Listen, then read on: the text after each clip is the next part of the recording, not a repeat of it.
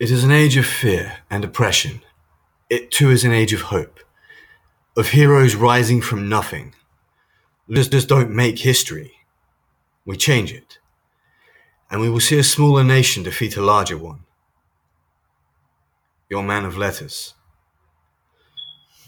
It too is an age of renewal and hope. One day Ukraine will rebuild, as will all nations that are currently defending. And this will be the world of peace.